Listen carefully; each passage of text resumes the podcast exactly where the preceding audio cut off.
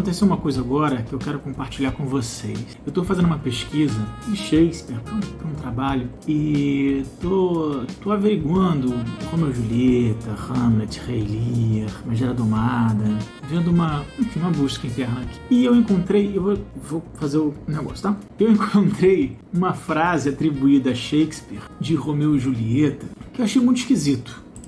Olha, estranho isso. A frase é o seguinte: Assim que se olharam, amaram-se. Assim que se amaram, suspiraram. Assim que suspiraram, perguntaram-se um ao outro motivo. Assim que descobriram o motivo, procuraram um remédio. De novo, Assim que se olharam, amaram-se. Assim que se amaram, suspiraram. Assim que suspiraram, perguntaram-se um ao outro motivo. Assim que descobriram um motivo, procuraram um remédio. O que, que essa frase está parecendo dizer? Está parecendo que duas pessoas se apaixonaram e depois procuraram como sair disso, né? Que a paixão é uma, como se fosse uma doença, procurar um remédio essa paixão. Essa frase solta. E eu procurei essa frase, joguei ela no Google e aí eu vi um monte de gente compartilhando essa frase. Ah, adoro essa frase, essa frase é ótima. E aí eu achei muito estranho. Falei, olha, primeiro isso não tá com cara de Shakespeare. Você tá esquisito, Romeu e Julieta. Onde que isso entra em Romeu e Julieta? Não tá com cara de. Romeu e Julieta, coisa estranha. Enfim, achei muito esquisito. Aí pesquisei um pouco mais a fundo. Aí atenção, essa é a parte importante. Essa frase até existe, ela existe realmente, mas está longe de ser Romeu e Julieta. Essa é uma frase que está numa outra peça chamada As You Like It, ou como você gosta, do jeito que você gosta, como gostais, As You Like. Essa frase existe numa personagem chamada Rosalinda, só que olha o que é interessante nisso. Na frase compartilhada, parece dar a entender de que o amor, uh, completa paixão, é doença que se procura remédio. Certo? Certo, né? Meio tá dito ali, assim que tal, tal, tal, procurar um remédio. Não é isso? Então tá bom.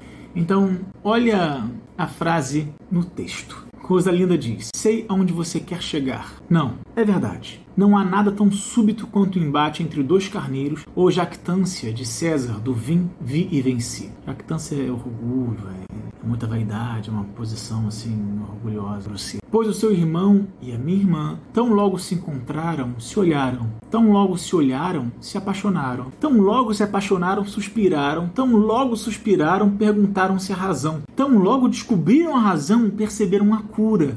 E desses degraus construíram uma escada ao casamento, a qual subirão sem demora, se é que algo possa ser sem demora antes do casamento eles estão dominados pela fúria do amor e ninguém conseguirá separá-los. Percebe? É, diz o inverso.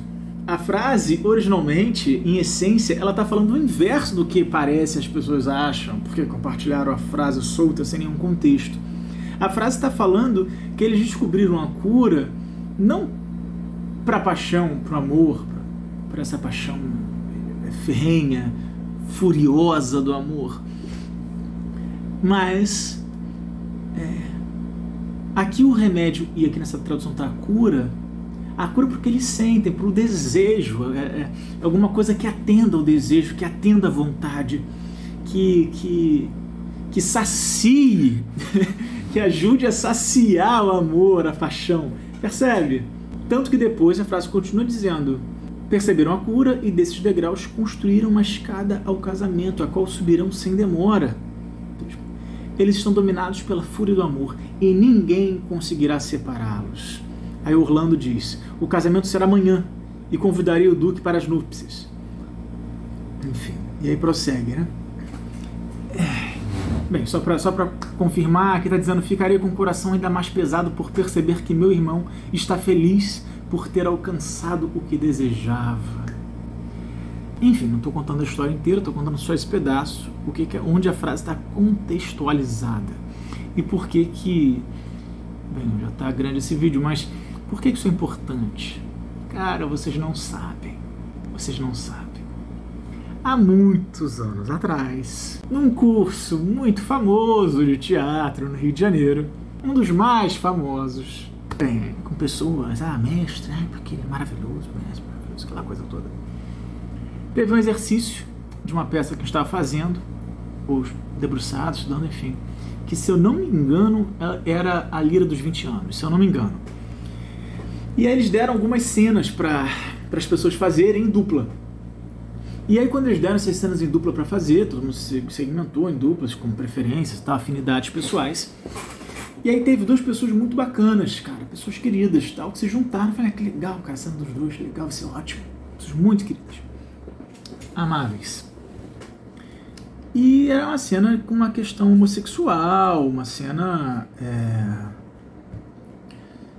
de um amor, de um amor homoafetivo com todas as dificuldades que se tem na época que foi escrita a Lira dos 20 anos, dos 20 anos né?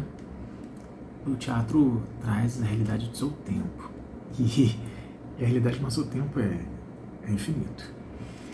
E aí, quando estava a cena para acelerar essa história, é, quando ele deu as cenas, essas duas pessoas pegaram um, um homem e uma mulher, e eu também fiz essa mesma cena.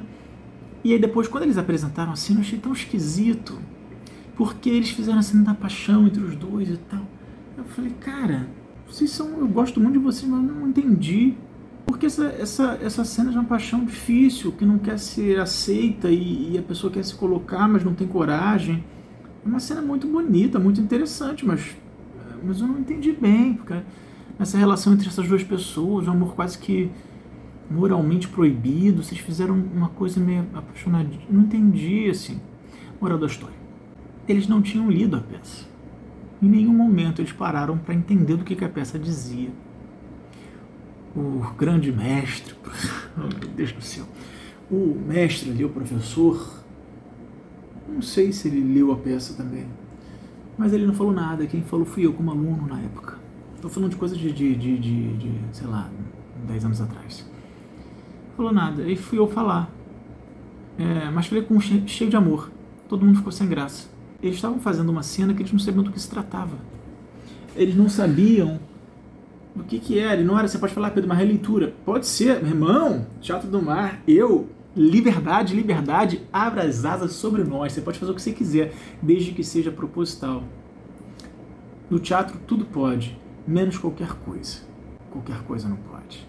Você tem que saber o que está fazendo, buscar pelo menos é, o que você está querendo realizar. Né? A gente vai descobrir pelo caminho, mas a busca permanece. Né?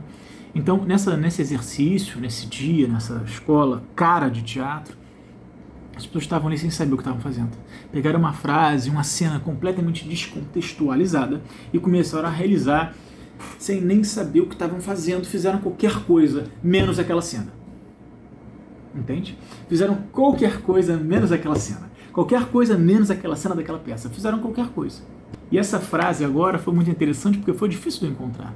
Muita reprodução, mas eu tive que procurar ir a fundo, entender, baixar o texto, encontrar a cena, ler a cena como um todo, relembrar a história, e aí, ah, exatamente. Percebe? Quanta gente está fazendo coisas aí sem saber o que está fazendo. Teatro tudo pode, tudo pode, menos qualquer coisa. Tá bom? Valeu, boas pesquisas, bom estudo. Teatro é maravilhoso, é incrível. Ai, as artes da cena são arrebatadoras. Até já.